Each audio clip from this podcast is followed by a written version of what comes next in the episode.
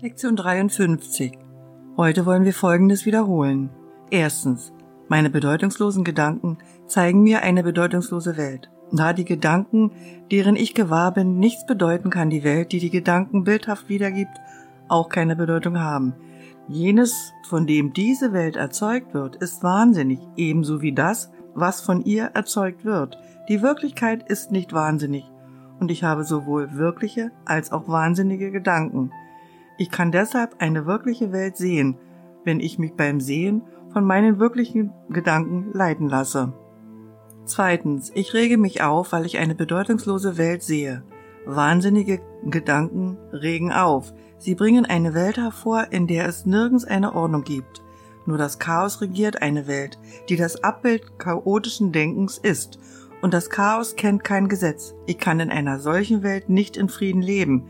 Ich bin dankbar, dass diese Welt nicht wirklich ist und dass ich sie überhaupt nicht zu sehen brauche, es sei denn, ich beschließe, ihr Wert beizumessen. Und ich will dem keinen Wert beimessen, was total wahnsinnig ist und keine Bedeutung hat. Drittens, eine bedeutungslose Welt erzeugt Angst.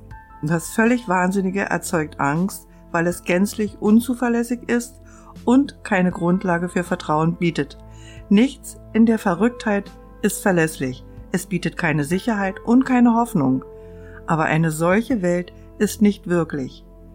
Ich habe ihr die Illusion der Wirklichkeit verliehen und gelitten, weil ich an sie glaubte. Jetzt beschließe ich, diesen Glauben zurückzunehmen und mein Vertrauen in die Wirklichkeit zu setzen. Durch diese Entscheidung werde ich allen Wirkungen der Welt die Angst entrinnen, weil ich anerkenne, dass sie nicht existiert. Viertens. Gott hat keine bedeutungslose Welt erschaffen. Wie kann eine bedeutungslose Welt existieren, wenn Gott sie nicht erschaffen hat? Er ist die Quelle aller Bedeutung und alles, was wirklich ist, ist in seinem Geist. Es ist auch in meinem Geist, weil er es mit mir erschaffen hat. Warum sollte ich weiterhin an den Wirkungen meiner eigenen wahnsinnigen Gedanken leiden, wenn die Vollkommenheit der Schöpfung mein Zuhause ist? Ich will mich an die Macht meiner Entscheidung erinnern und begreifen, wo mein wirkliches Zuhause ist.